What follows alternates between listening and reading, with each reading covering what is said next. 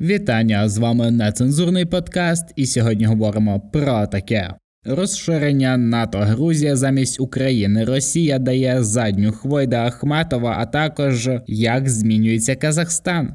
Радий знову всіх тут вітати. Дякую за те, що з нами, і дякую за те, що слухаєте нас. Тож е, до новин. Я хочу для початку поговорити про Грузію, тому що за Грузію мене болить. Мені боляче дивитись на те, як країна втрачає зараз фактично назавжди частини своїх територій. Мені боляче за те, що вони теж пережили таку ж війну, як ми. І ще одна причина, по якій мені не однаково на Грузію, то тому, що вона проходила фактично через те все пекло, що й проходили ми в. 2014 році. Е, і зараз я наведу вам кілька прикладів того, як Росія випробовувала оцей кейс, про який ми говорили в минулому, що він з собою являє і чим він за фактом є. Це сукупність е, наступних чинників. По перше, якісь сепаратистські настрої, які завозяться з Росії на територію іншої країни. Це було в Молдові, це було в Грузії, Абхазії, Осетії. Е, завозиться під таким клеймом аля ми хочемо бути самостійними, та ми за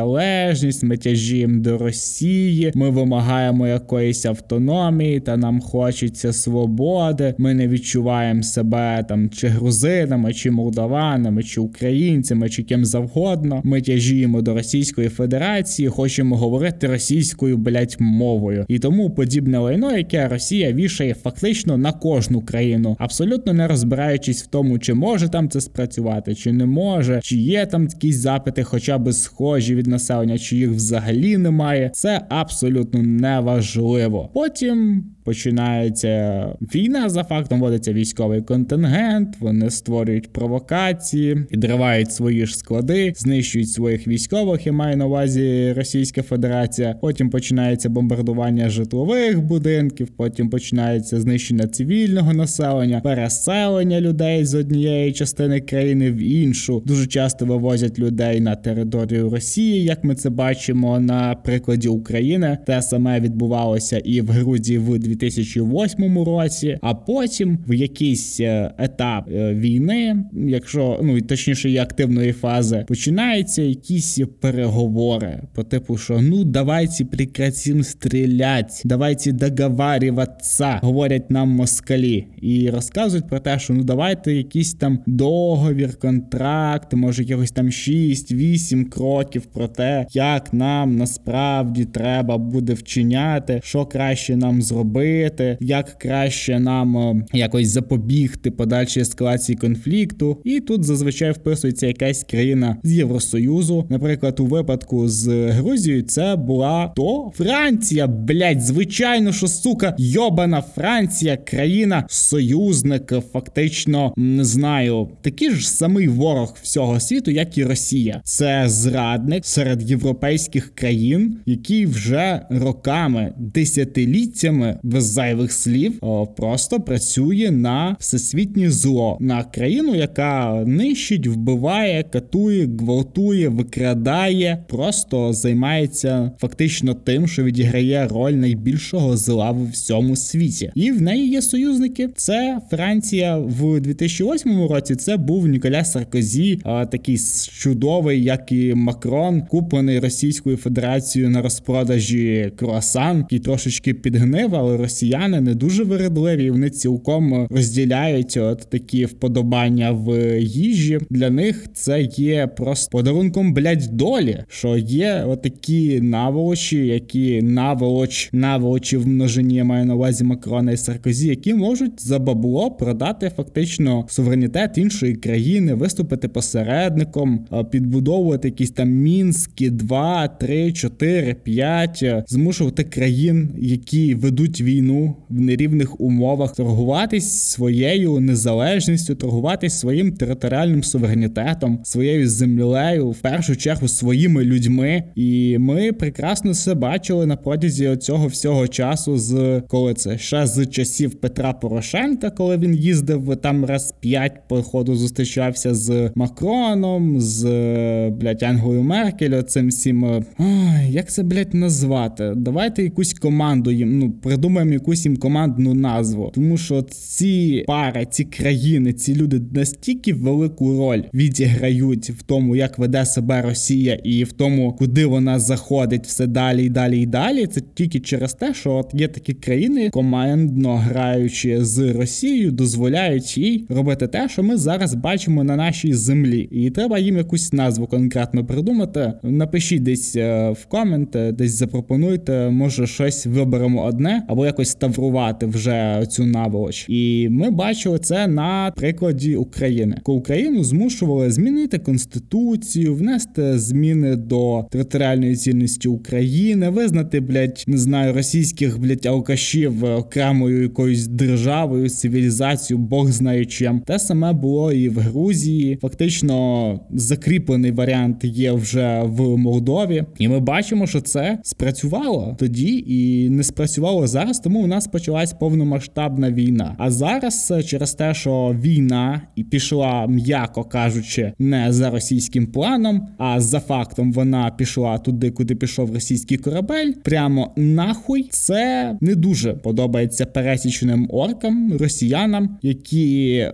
живляться ненавистю і живляться відчуттям власної якоїсь е, ваги від того, що вони погрожують іншим країнам світу, так як український приклад для росіян виявився найбільш невдалим, настільки невдалим, що там горять військомати в Російській Федерації, нафтові бази займаються там дослідницькі інститути. Загалом Росія у вогні. Це напевно, що такий тренд е, літній російський. Ось і тому в пащу цього російського глубинного народа Путін вирішує кинути Грузію.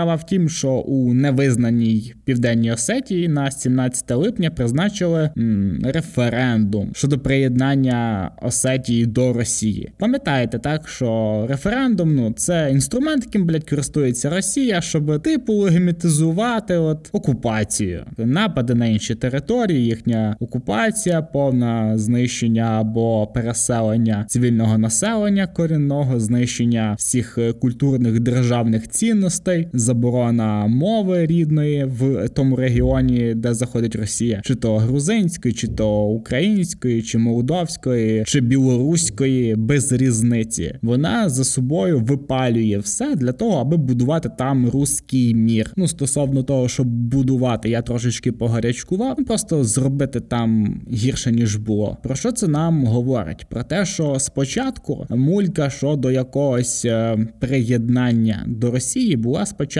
в Придністров'ї, потім були якісь нападки на Молдову, чи там буде загострення, якесь чи не буде, і Молдова одразу переглянула свої позиції, приєдналась до санкцій стосовно е, Росії, під, підтримала в цьому Україну у відповідь на що ми якби сказали Молдові, що в разі зайобів з Придністров'я ми зможемо полагодити цю проблему ну за кілька діб, може навіть швидше, полагодити руками ЗСУ, тому що в Молдови трошечки з армією проблеми. Чим відповідно користується Кремль? Плюс е, Молдова повністю залежить від Росії економічно, фінансово, енергетично, в першу чергу, про що ми звичайно що далі поговоримо. По-друге, були зайоби, що стосовно можливого приєднання ХНР, ДНР, тому що ця залупа ще почалась два місяці десь тому, відколи окупували Херсон, але щось Росія ніяк не наважиться, щось вона робить якісь кроки в ту сторону. Е, ці кроки настільки незначні, що радше вона доєднає до себе ось е, південну Осетію. І мені зараз е, цікаво подивитись на реакцію Грузії, тому що Грузія не доєднувалась до санкцій проти Росії. Грузія навпаки контрабандними шляхами допомагає Росії обходити санкції. Загалом керуюча партія Грузії така має досить лояльний характер до Російської Федерації, не дивлячись на те, що Грузія потерпала від війни в 2008 році, що вона втратила частину своїх територій, втратила людей, втратила економічному плані, втратила дуже дуже багато всього. І Росія після цього всього лайна, яке вона завдала Грузії, вони почали на початку війни з Україною Росіяни активно переїжджати туди. Там багато російських туристів, там багато переїжджих росіян, які переїхали в Грузію, якраз коли почалась війна. Айтішники, оцей аля здоровий типу Бомонд, закос під європейців. І після того, як грузини спокійно це все сприйняли, розміщали їх в своїх будинках, здавали їм номери, дозволяли орендувати житло, не дивлячись на те, що нагадаю ще раз, ці люди принесли війну у вашу оселю, забрали частину ваших територій, повністю окупували вас інформаційно, фінансово, енергетично, знову ж таки, і зараз забруть у вас назавжди частину вашої землі. Це відбувається через те, що у них трохи невдачі в Україні, і Грузія стала от е, цією країною, на якій Кремль зараз відіграється, для того, аби задовільнити цю свою наволоч в країні. І мені цікаво, грузинський народ, чи ви станете білорусами? Тому що до цього скорше всього йде. Спочатку буде Абхазія, Осетія доєднається до території Росії. Потім скажуть, що вас притісняють русський язик, заборонять грузинську мову, грузинський алфавіт, заборонять е, різноманітні культурні, етнічні якісь традиції, меншини, свята і так далі. Тому подібне. Це білорусифікація. Чому нас може навчити урок з Грузією? Тому що за свою землю треба боротись. Той, хто бореться, той поборить грузини. Я дуже сильно сподіваюся, що у вас все вийде. Я знаю, що ви слухаєте нас з Грузії. Не впевнений, чи це українці, які зараз в Грузії, чи це грузини, але сам факт того, що в нас є слухачі з Грузії, які мене скорше всього за все зараз чують. Будь ласка, робіть щось, тому що буде потім гірше. Я гадав, що для вас це можливість приєднати назад свої території. Там Молдова забере своє, Грузія забере своє, Україна забере своє. Але я бачу, що ми отримаємо ще одну Білорусь, скоріше за все. Ой, пам'ятаєте, коли збиралися російські війська на сході нашої держави і розказував про те, що не дай Бог НАТО буде розширюватися десь на території до Росії, то ми почнемо війну. Це буде нашим, типу, нашою відповіддю через те, що НАТО дуже розширюється, притісняє нас, всяка хуйня. Нам, наче хтось пообіцяв, що НАТО не буде розширюватися, а воно розширюється. Так от Швеція та Фінляндія подають заявки на вступ до НАТО. Це означає, що російський план пішов знову ж таки нахуй. Мені здається, що це найулюбленіший напрямок е, руху для будь-яких росіян, російської держави, російських якихось важливих питань, рішень, завдань, е, якихось їхніх важливих тем. Що би це не було, що б ви не сказали, що б ви не робили, ви все одно в кінечному результаті опиняєтесь тільки в одній точці: на хую або нахуй, або нахуй. Як як вам зручніше, але мені щось здається, що вам зручніше на пляжці. Але зараз не про це. Про НАТО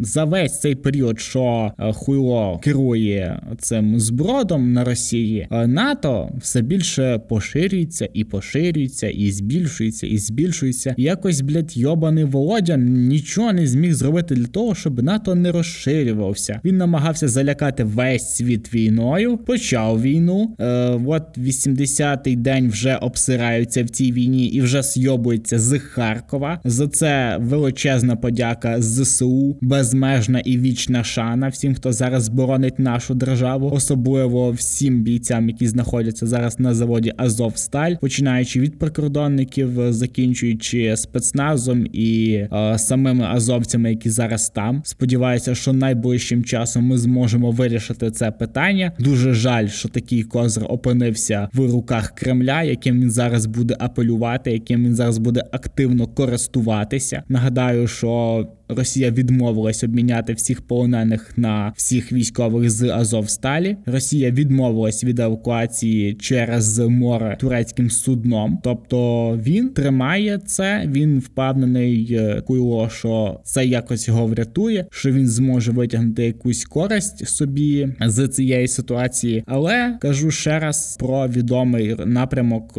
руху російських всього, російських всього, будь-кого і будь-чого. Все що є російське, все йде нахуй. Про НАТО.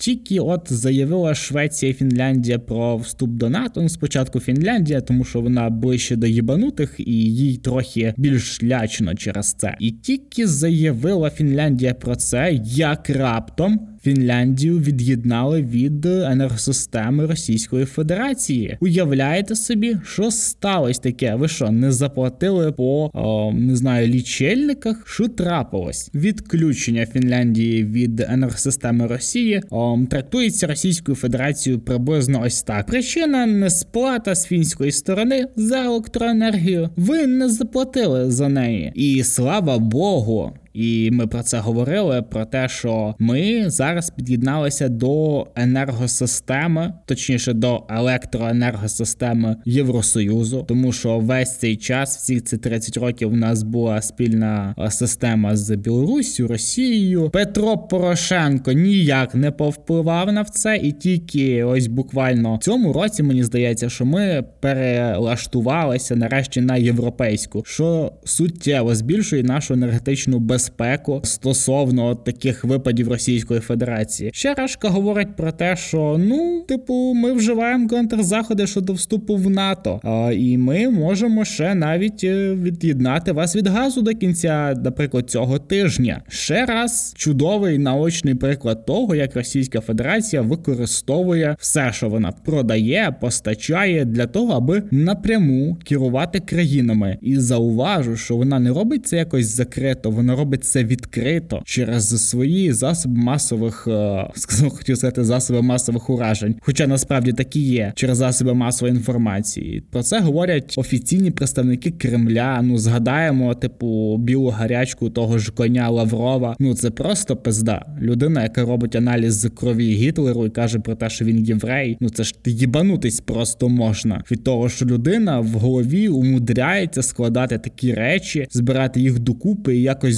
збльовувати на таку величезну кількість росіян, які в принципі такі думають, блядь, який же крутий в нас міністр закордонних справ. Я пам'ятаю, що коли ми перебували під жорсткою окупацією інформаційних військ Росії, я маю на ВКонтакті, не знаю, однокласники, Ютуб, типу, всюди, куди може проникнути російська пропаганда, то дуже активно ширились мемчики про Лаврова, про те, що він дуже крутий міністр закордонних справ. І я кажу не тільки про якісь новинні портали. Загалом просто якісь групи, не знаю, там з машинами, з тачками, з орними відосиками, і всюди чітко просліджувався наратив того, яка крута зовнішня політика Російської Федерації, як вони їбуть турків, як вони забороняють їм продавати помідори, там чи як не впливають на Казахстан, і що там у хахлов, а там переїдемо грузинам на море і так далі, і тому подібне. І зараз Фінляндія ти наступна. Ось Росії потрібно потрібні перемоги, навіть якщо Росія, як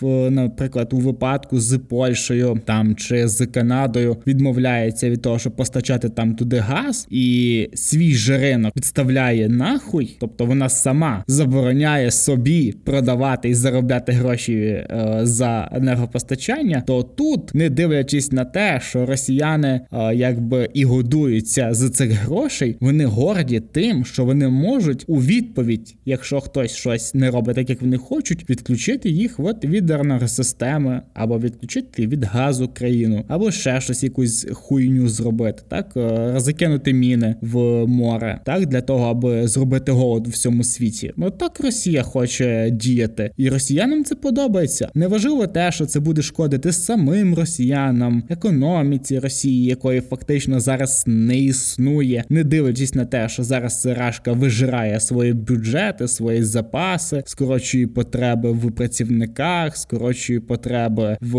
якійсь е, блять, не знаю, кухонній техніці. Я впевнений, що всі чули новини про те, що вони почали використовувати електроніку і чіпи з мікрохвильовок, з пральних машин і так далі. Ось блять, для чого ви пиздили машини, йобана висволота. Що в кінечному результаті НАТО продовжує розширюватися. Путін вже нікому не погрожує війною через розширення НАТО. Ніхто не говорить збирай Давайте манатки сйобуйтесь. А українці кажуть: ми не будемо з вами миритись, ми будемо вас виганяти і вбивати, поки не вб'ємо останнього окупанта на нашій землі. І про те, як Росія дає задню, говоримо далі. Отож, поки нам е, різноманітні джерела масової інформації з заходу давали 72 години на повне захоплення, 3 дні, там кілька тижнів, е, там місяць і так далі, тому подібне, ми стоїмо на своїй землі і пиздимо росіян вже фактично 80-й день.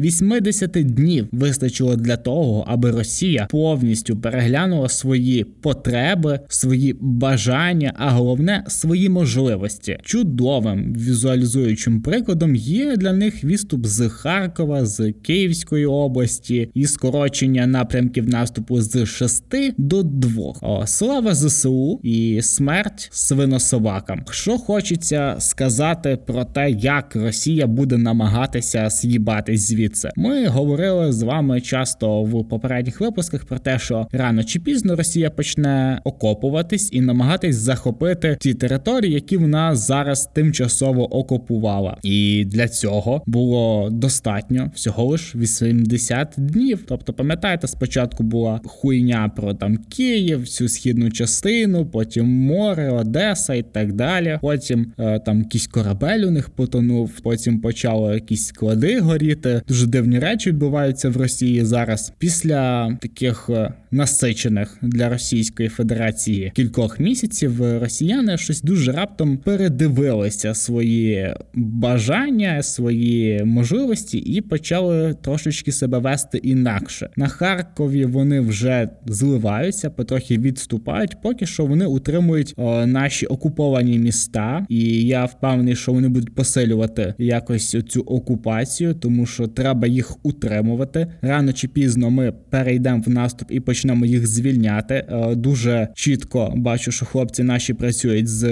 американськими гаубицями. Ми це прекрасно бачили на річці Сіверський Донецьк, де просто одна точка і 70 одиниць російської військової техніки горить, перетвориться в металобрухт. А російські солдати, які їздили на ній, просто згоріли нахуй. Мене тішить те, що Україна максимально ефективно активно використовує зброю. Я пам'ятаю, що я читав інформацію про те, що ми встановили рекорд зі 113 запусків ракети Джевелі, і 100, там один чи 102 вони точно в ціль. Це просто не знаю божественне володіння цією зброєю, не дивлячись е, на те, що це вона з-за кордона, що це не наша, що треба вчитись, і про ці всі речі, які нам розказували про те, що це зброя НАТО, там все трохи інакше працює. А у нас джевелі джевеліни стали, не знаю, там домашніми улюбленцями, а хтось їх називає навіть Джевелін, називає так своїх дітей. Знаєте, це стало частиною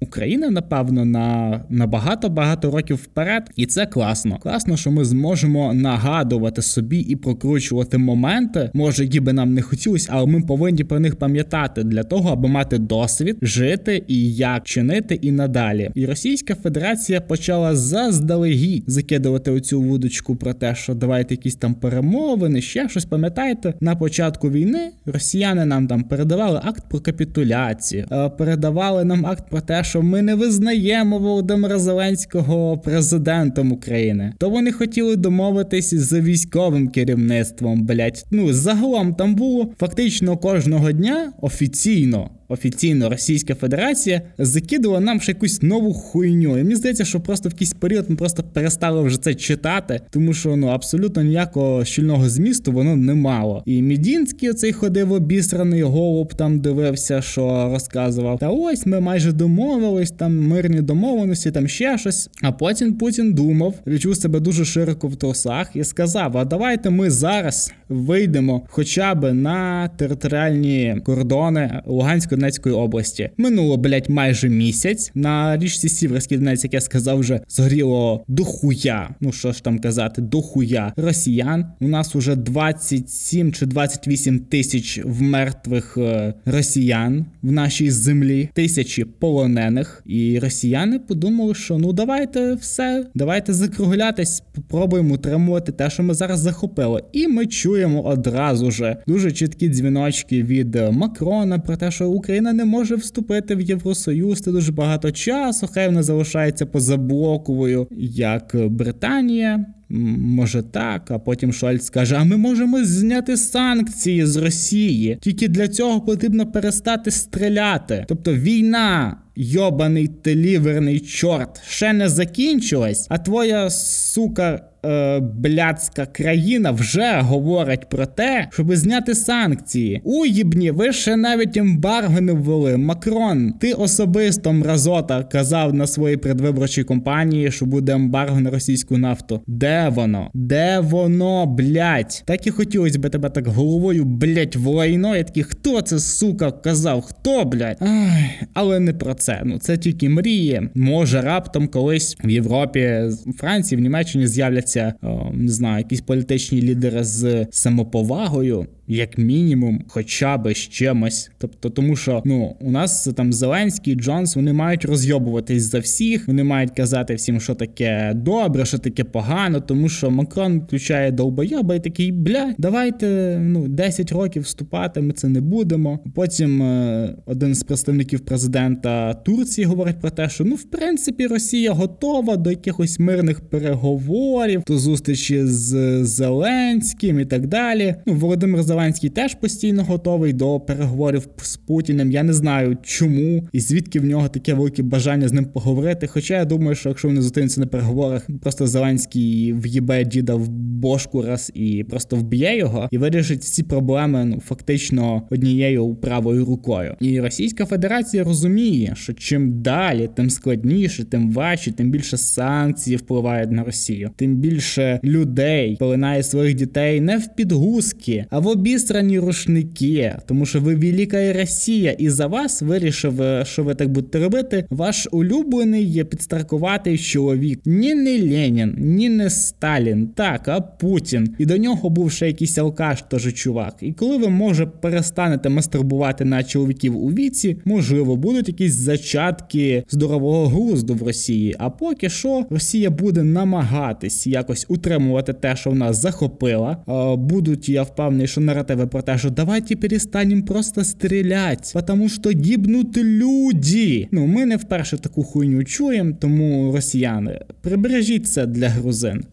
Краще пізно ніж ніколи. Українські журналісти і правозахисні організації разом з правозахисниками підписали петицію щодо відсторонення проросійських е, відвертих журналістів і людей, які лобіюють інтереси Росії в українському медійному просторі на українських державних каналах, які фактично є проститутками, інформаційними шльондрами, ким завгодно в руках людей, які мають гроші, і неважливо, йде в цій країні країні зараз війна, чи не йде в цій країні війна, що робили ці люди всі вісім років, і що вони говорили про Україну, і якими і якою зараз є їхня позиція зараз. Ми говоримо в першу чергу для мене, в першу чергу, очевидними є канал України 24 Рената Ахметова. Тільки но згадайте, яка була активна медійна компанія стосовно газу, фінансів, забезпечення України газом в період зимовий. Скільки говорило людей про те, що держава ніхуя не робить. Потім справа вагнерівців. Дуже багато було нападок е, на президента на одному каналі. Ну окей, не одному, на на одному найбільше. Настільки багато, що потім навіть е, ця папілома е, Лиса Гордон говорила про те, що вона створила неймовірний просто майданчик медійний для політичних якогось обговорення. Це за фактом була одна і та сама студія. Я говорю ж, звичайно, що про канал Україна 24. Ем, Є ще канал П'ятий, прямий і так далі. Ті люди, які просто мають татуювання вишиванки, люди, які не знаю, в жовто-блакитних прапорах у них напевно абсолютно все. Там шкарпетки, взуття, краватки, як у Петра Порошенка. Просто що мене постійно дивує, я постійно це звертаю увагу. Людина, яка блядь, реально носила краватки жовто-блакитного кольору. Єбанат, просто єбанат. Більше немає слів. А, Про кого ми конкретно говоримо? Коли маємо на увазі про російських е, журналістів, умовно журналістів. Звичайно, що це Наталя Влащенко, Василь Голованов, Тігеран Мартірасян, блядь, не знаю, Тетяна Гончарова. Там дуже багато людей є. От Анна Степанець, блядь, дуже багато наволочі, яка говорила про те, що ми притісняємо російський язик, та про те, що нами всі керують. Та це війна не з Росією, а з Штатами. Ми просто знаходимося в епіцентрі цих військових дій і так далі. І це все зараз мразота швиденько взяла ножки в ручки, ручки в ножки і почала перезуватись. Почала розказувати про те, які вони, вибачте, мене за вираз ненавиджу цей вираз. Пілотки, патріотки, про те, як вони люблять Україну, що ж таке роблять росіяни. І ми ж розуміємо, що вони до сих пір на зарплаті в Кремля. Вони просто чекають підходящого моменту, щоб сказати: ребята, ну давайте перестанем стрілять. Люди гибнуть, ми не можемо. І якраз цей наратив буде просуватися в найближчому часі, тому що Росія вже почала давати задню, включаючи туди інших інформаційних шльондр, як Шольц, як Макрон, як е, є ще кілька е, таких цікавих е, персонажів Російської Федерації, які так чи інакше якось говорять про мирні перемовини, про попинення вогню і наратив того, аби давайте зупинимося всі, а Росія хай укріплює наші окуповані нею території. Він буде ширитись найближчим часом. Я думаю, що кілька місяців, і дуже важливо би було закрити цю всю блядську наволоч і відправити їх е, в камеру до Медведчука. Що може бути гірше ніж покарання просто компанії Медведчука? А в золотий вагон їх всіх захуярити. От і взагалі і в бронепоїзд, блять, точно золотий вагон чіпляємо на рейки до російського бронепоїзда і нахуй туди в якусь тулу, блять, їх заїбашити. Ой, блять, мрії, мрії і мрії. Ну і давайте чим швидше пройдемося по Казахстану. Що хотів звернути на нього увагу, тому що Казахстан після подій, які були минулого року, пам'ятаєте, терористи, яких не було, масові заворушення, розбиті магазини, щось спалено, е, масові затримання людей. Все, що було в Білорусі, так е, побиття, гвалтування, насильство, е, безмежна кількість кримінальних проваджень, російський ОМОН, російські військові, ОДКБ, все це лайно. Звичайно, що головною такою складовою є зміна нарешті Назарбаєва, Нурсултан, якось там. А, Нурсултан, це ж блядь, цей Нурсултан, це ж столиця Казахстану, точно. І коли почались ці всі події, то Рашка дуже так швиденько хотіла під себе ще Казахстан підігнути, тому що там газ, там нафта, там шовковий шлях в Китай, і загалом кому треба Казахстан, і в принципі казахи валіті із Казахстана. Цікавий наратив з російського телебачення. А зараз Турція і Казахстан підписали стратегічний договір про співпрацю, що говорить про те, що Казахстан потрохи-потрохи відходить від російського впливу. Як сказав Роджей Бердаган, тюркські народи мають об'єднуватися заради свого майбутнього. Мені подобається, що є країни, які відходять від Російської Федерації. О, сподівався, я ж кажу дуже сильно, що там буде і Грузія, і Молдова, але на це все потрібен час. Казахстан має змогу зробити це швидше. Цікаво, чи Росія має можливість і чи має наснагу для того, щоб якось змогти утримати якісь свої позиції в Казахстані, тому що Китай дуже чітко дав по пиздаку Російській Федерації ще на початку цього всього заколоту, коли вони туди і висадили військових, і давайте там проведемо якийсь референдум, а й заборонимо казахську мову, там ще щось, ще щось, ще щось, ще щось. І тоді Китай, в принципі, сказав: так, ребята, з'їбались нахуй звідси, і Казахстан потрохи починає перетворюватися в